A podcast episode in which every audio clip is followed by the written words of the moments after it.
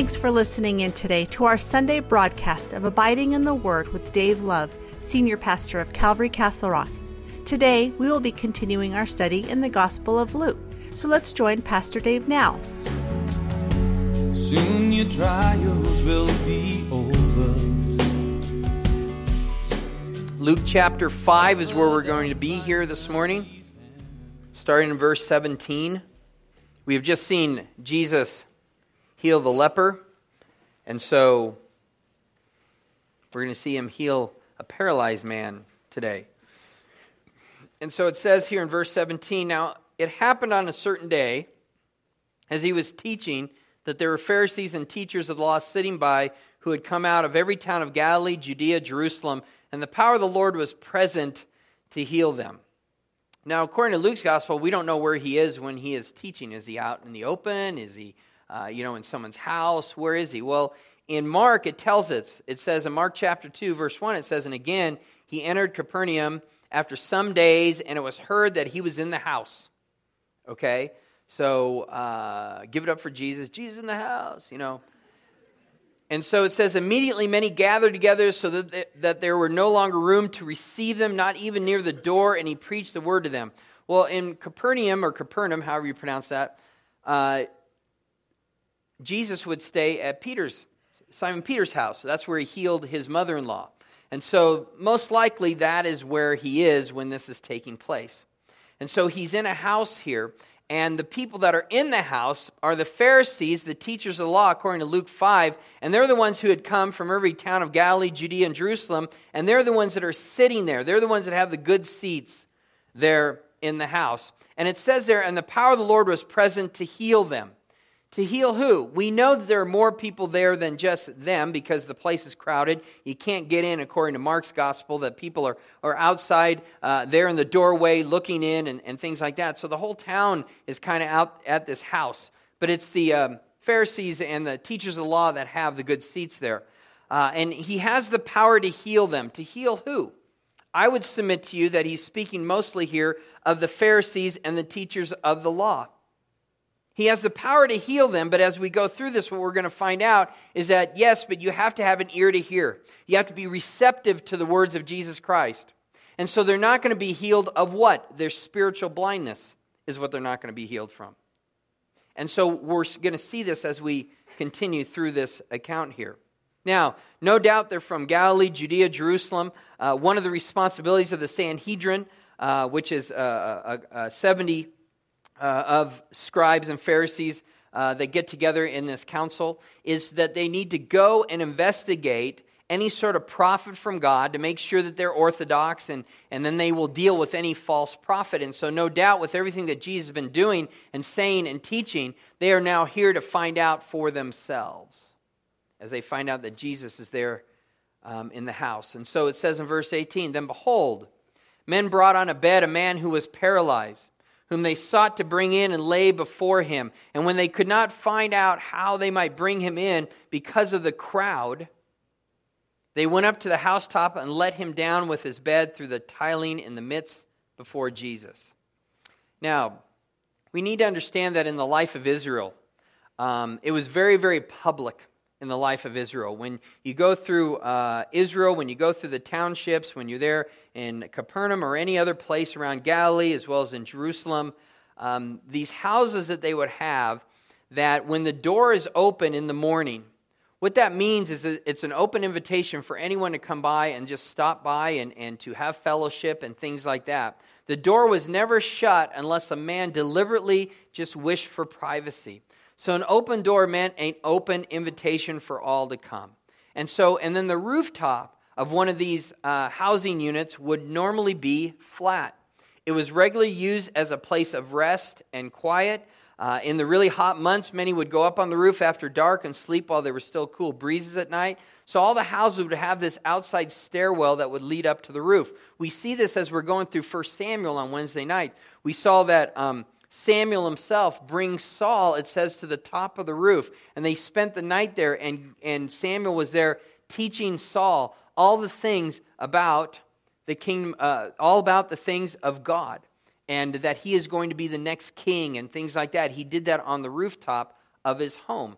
And so we see this as being the way that, that they lived back then. As a matter of fact, if you go with Israel to, uh, with us to Israel, you're going to see the same thing as we go into these townships. You're going to still see these flat roofs. And that's where they entertain. It's kind of like their balcony. That's where they go to entertain and have fellowship. And so, even to this day, it is like that.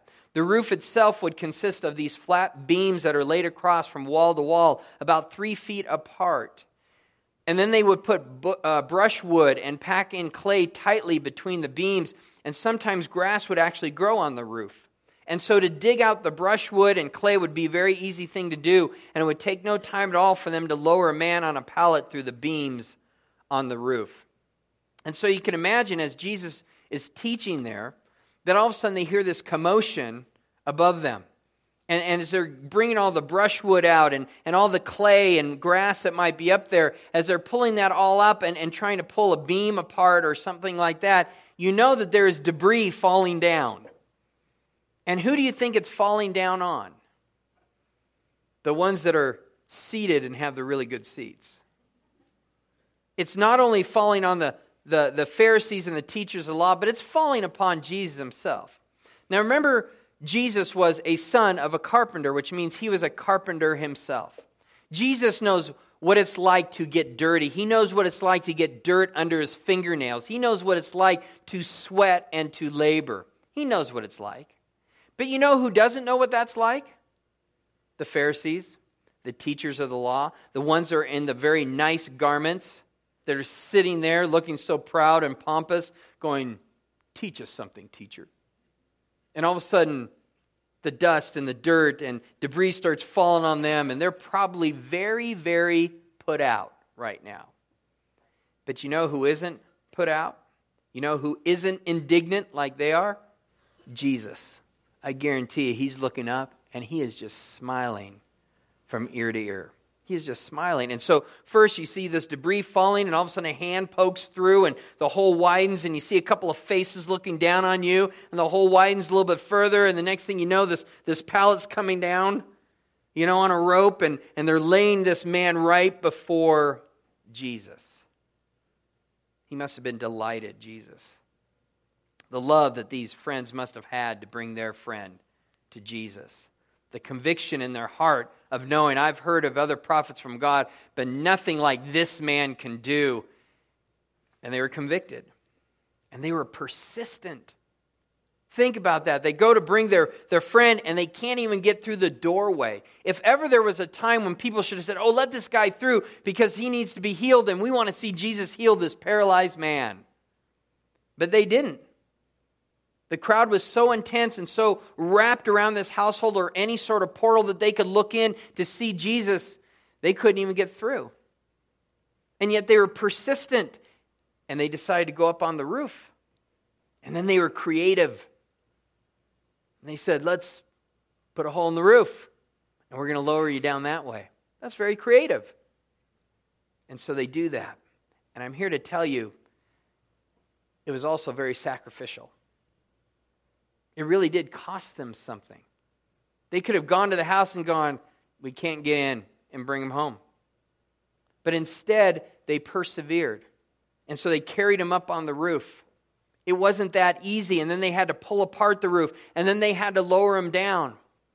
And I guarantee you there's something else they would have had to do when this whole episode is over. They would have had to been the ones who repaired the roof. So it cost them something. It wasn't easy. When you bring your friends to the Lord, it isn't supposed to be easy. It's not easy at all. And so it says here that when he saw their faith, he said to them, Man, your sins are forgiven you. Now I'm going to submit something to you here. I'm pretty much sure that's not what the man wanted to hear as he falls right there before Jesus' feet, and they place him there, and Jesus looking down on him, and he's smiling. The guy's probably smiling back. And then Jesus says, I have good news for you. Your sins are forgiven. And he's probably gone. And from this paralyzed man's point of view, Jesus didn't quite say enough. But from the Pharisees' point of view, oh, he said plenty. And we've heard enough. That's blasphemy. Only God can forgive sins. Who does he think he is that he gets to say, Your sins are forgiven you? Now, also remember this that during this time, the Pharisees and the scribes, the, the, the teachers of the law, believed that if you had some debilitating illness, some sickness and disease, it was because you have done something wrong against God and God has judged you. That's why you're a leper. That's why you are paralyzed. That's why you have that malady and illness and sickness that's leading to death, is because you have angered God and He is judging you. And so, if God has judged you and is not showing you any compassion or mercy, then why should we? So that's why they treat him. If God has forgiven you of your sin, then he will heal you. And that's how we'll know. And that's how we'll bring you back in to the fellowship of faith, the community of faith. But because he hasn't done that, and he's mad and angry, and he doesn't have any compassion, then neither will we. And so for Jesus to say, Your sins are forgiven you, they're thinking blasphemy. According to Leviticus chapter 24, verse 16, that is worthy of death. And they're now going, We got him. He's blasphemous. He's blasphemous. And then it says, When Jesus perceived their thoughts, he answered and said to them, Why are you reasoning in your hearts? Which is easier to say, Your sins are forgiven, or to say, Rise up and walk? So there's some time going by here where now the focus is on the Pharisees. To which you know the paralyzed man is just going, Hey, hey, hey, let's get back to me here. And now Jesus is having this dialogue with the Pharisees that are going, You can't do that, and I know what you're thinking. And he says, I know the reason in your hearts. Which is easier to say, Your sins are forgiven you, or to say, Rise up and walk? I love this. They think he has no right to forgive sins. But he says in verse 24, But that you may know that the Son of Man has power on earth to forgive sins he said to the man who was paralyzed, I say to you, arise, take up your bed, and go to your house. And immediately he rose up before them, took up what he had been lying on, departed to his own house, glorifying God. You think? He would have picked up his bed. He would have been just going, Hallelujah, look at this. He's giving high fives as he's going out. He's probably going booyah like that to people as he's going back. Boom, doing the little bomb thing with the fist pump. I mean, he is going through and he wants to go home and he wants to tell everybody, look at me. Whoa. Yeah, he's excited. Yeah, he's glorifying God as he goes to his own house. And look what it says in verse 26 and they were all amazed. They glorified God, were filled with fear, saying, We have seen strange things today. Now, there's two sets of people when I first read this, I'm going, the word fear there must be uh, phobia, which means reverence, you know, that kind of fear. It doesn't. Which tells me there's two groups of people here. There are those who are glorifying God, and then there were those who were filled with fear. Because the word fear here is phobos. It means to be put in fear, alarm, or fright, exceedingly, and terror is what it means. Exceedingly fearful and terror. Or who are the ones that are going to be feeling that? It would have been the Pharisees. It would have been the teachers of the law because they realize that there's a greater authority there than themselves. And that shakes them to their very core. They're filled with fear. Chapter 4, we saw Jesus come to Nazareth and go to the synagogue and, and read Isaiah 61 that speaks of the Messiah. And he says, Today that has been fulfilled in your hearing. And he sits down, saying, I'm the Messiah. And there was no hallelujahs or glorifying God there at all. Instead, they were filled with anger and they wanted to throw him over a cliff. And here you have the leaders uh, uh, of, of Israel, the Pharisees and the teachers of the law. Here, they're filled with fear when they see Jesus do what only the Messiah can do heal people. And later on, we're going to see them filled with rage after Jesus heals on the Sabbath. It seems to me that our attitude about Jesus seems to be uh, predicated on what we are filled with. If you believe in Jesus Christ as your Lord and Savior, you're going to be filled with the Spirit. You're going to glorify God. If our attitude is one that does not receive Jesus God, we're going to be filled with fear or anger or rage over the person of Jesus Christ. We don't like him. In Mark's gospel, it says at the end of this, it says, Immediately he rose, took up his bed, went out in the presence of them all. So all were amazed, glorifying God, saying, We never saw anything like this in their excitement.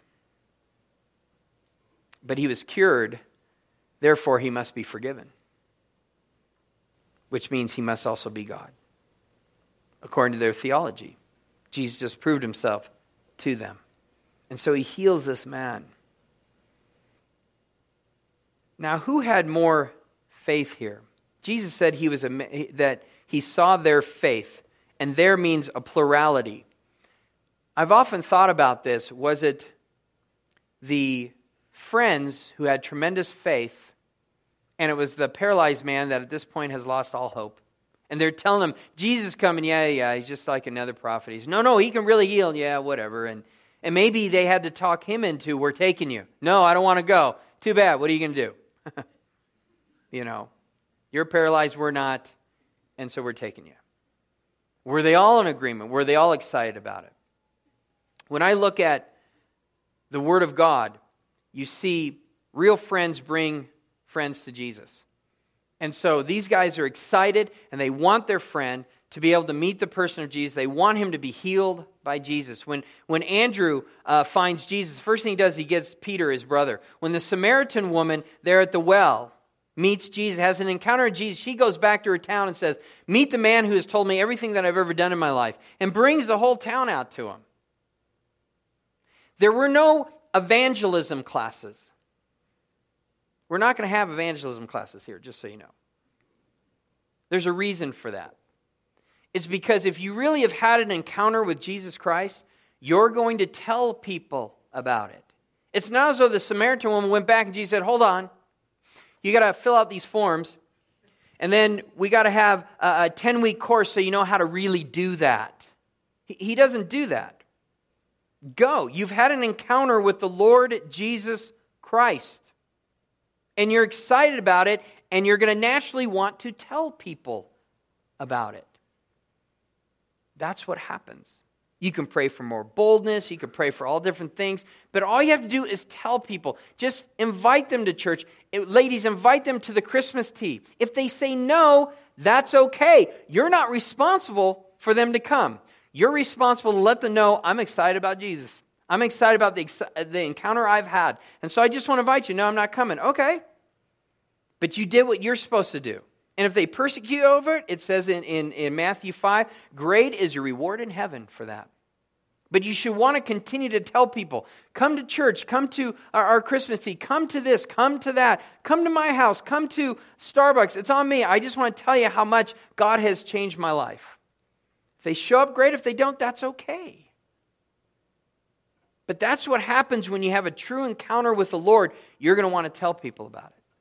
You're going to want to tell people about it. Now, there is a gift of evangelism. I mean, that's a different thing altogether where you have this tremendous gift. My father in law has that gift. And by the way, he's coming here in a couple weeks. And so he's going to uh, teach for me. His name's Mike MacIntosh, if you know who he is.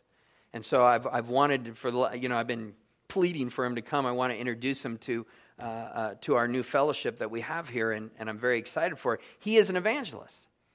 I've actually seen him basically say, Mary had a little lamb, and like hundreds of people come to the Lord. And I look at that and go, that is just silly. So elementary how I presented the God, and boom, people are crying, they're giving their lives to the Lord. I go, oh my goodness. Meanwhile, I will systematically and feel the Spirit of the Lord, and I will preach the gospel. And I said, if anybody wants to receive the Lord, raise your hand right now. And usually it's my wife, just to make me feel better. So everybody's heads are bowed and eyes are closed. Oh, God bless you back there, you know. It, it just, there is a gift for that. But there's also a natural responsibility that we see in God's word that you tell people about the Lord. You just do. Because you're so thankful for what he is doing for you. And I guarantee you that paralyzed man was telling people about the Lord, what Jesus had done for him. And so there's an excitement here. But those who are in control, those are the ones who really think that they know, they're the ones that are fearful because it makes them uh, have to look at themselves and say, Could I have been wrong this whole time? And they really don't have the courage to go beyond that. No, no, no, that can't be. You know, my father was a uh, was a pastor, and this person was a pastor, and so this is what I've always been taught, and old ways are best, and this has to be the way it is. And but they don't really see what God is doing right before their very eyes. And so He heals this man. And then we have in verse 27. And after these things, he went out and saw a tax collector named Levi sitting at the tax office, and he said to him, Follow me. So he left all, rose up, and followed him. Now, Mark's account and also Matthew's account, we are told this man's name, who is Levi here, is Matthew. It means gift of the Lord, a gift of Yahweh. And we also know he's the son of Alphaeus, and so he apparently has a Jewish name, Levi, as well as a Galilean name named Matthew. Um, and so Levi means that that was the tribe that he came from. He was a Levite. And so this tells me that Matthew is very much a well hated man among his brethren. He was a Jew and he was collecting taxes for the Jewish oppressors, the Romans.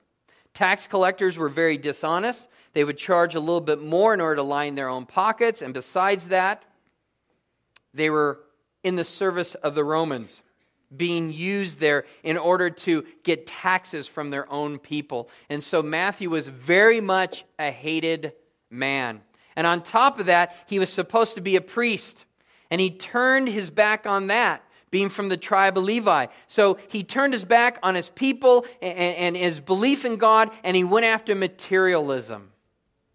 So he could be rich, that he could be wealthy. And so he is very much a despised man in Israel, and the Jews would not speak to him. And in their eyes, are thinking, there's no hope for this guy when he comes before God someday, and there's a special place just for him, reserved in hell just for him, is what they'd be thinking. If there was ever a hopeless man in Israel as a Jew, this would be the guy. Here's a guy that no one wanted, and yet Jesus says, I want you. Come, follow me. Jesus wanted the man that no one else wanted. And I love that story. I love that story. He was a lost cause. And Jesus gives hope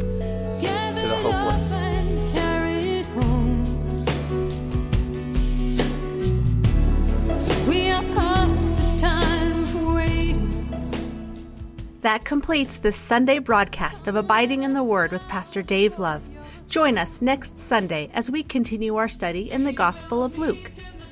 If you live in the area of Castle Rock and are looking for a church to call home, be sure to come by and visit us. We meet Saturdays at 5 p.m., and our Sunday service times are at 9 and 11 a.m. A combined junior and senior high class meets at the 5 p.m. service on Saturday. On Sunday mornings, high school meets during the 9 a.m. service and the junior high meets at the 11 a.m. service. Our young adults ministry Arise meets every Friday at 6:30 p.m. at the church. Childcare is offered for all of our weekend services. Calvary Castle Rock is located right off of I-25 and East Wolfensberger Road, directly behind Jack in the Box and the Shell gas station, right across from Starbucks. For more information about us on this radio ministry, please visit our website at calvarycr.com or download our free mobile app from the Apple App Store or Google Play. You can also call the church office at 303 663 2514. We are so blessed you've joined us today. Until our next time together, we want to encourage you to always be abiding in the Word of God.